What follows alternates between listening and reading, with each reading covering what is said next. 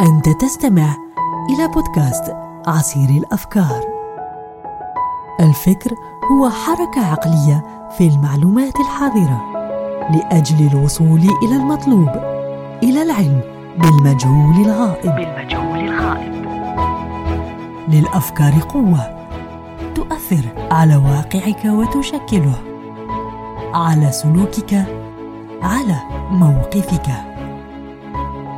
إنها تنتقل من عقلك فتؤثر على عقول الآخرين. على عقول الآخرين. ولدي إنك الآن على بعد 1500 ميل من بيتك. ومع ذلك لست تشعر فارقا بين الحالين هنا وهناك.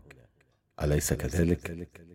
بلى لأنك أخذت عبر هذه المسافة الشاسعة الشيء الوحيد الذي تعانيه ذلك هو نفسك.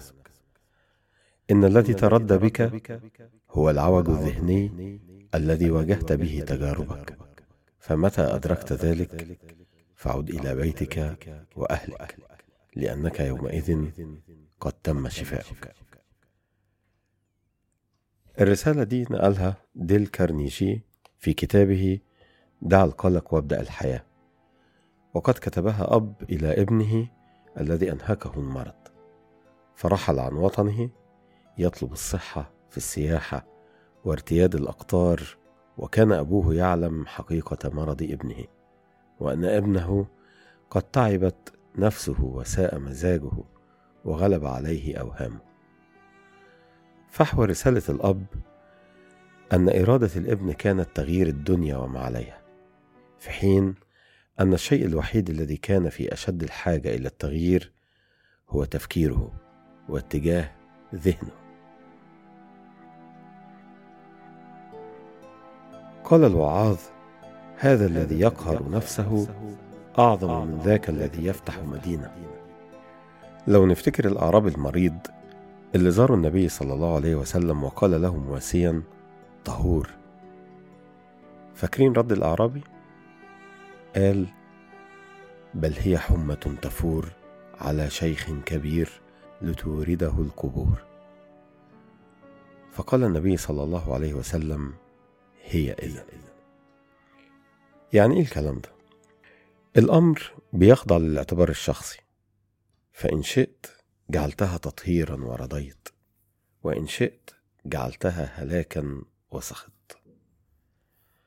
لو حبينا نحط قاعدة هنا نقول إن العمل الواحد يتغير تقديره تغييرا كبيرا بما يصاحبه من حال نفسي.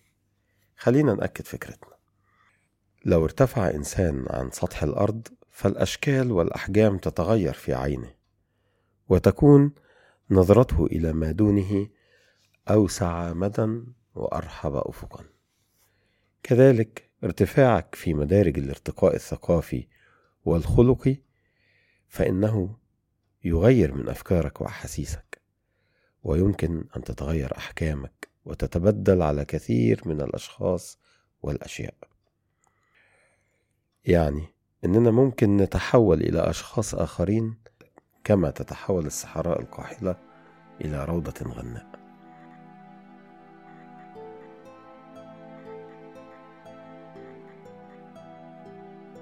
أكمل معك الفكرة.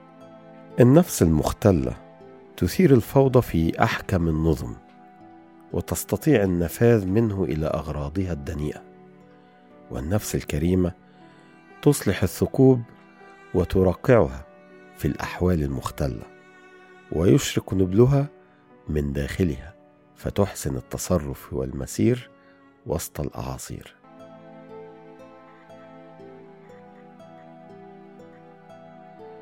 القاضي النزيه يكمل بعدله نقص القانون الذي يحكم به. والقاضي الجائر يستطيع الميل بالنصوص المستقيمة.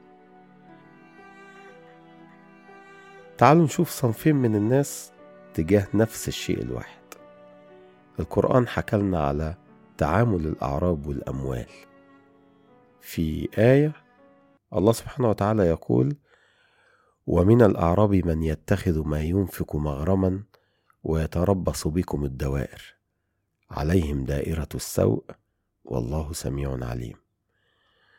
وقال تعالى ومن الأعراب من يؤمن بالله واليوم الآخر ويتخذ ما ينفق قربات عند الله وصلوات الرسول ألا إنها قربة لهم.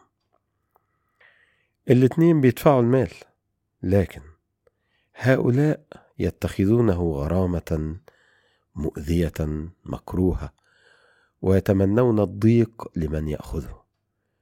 والآخرين يتخذونه زكاة محبوبة تطيب النفس بأدائها وتطلب الصالح بعد إنفاقها.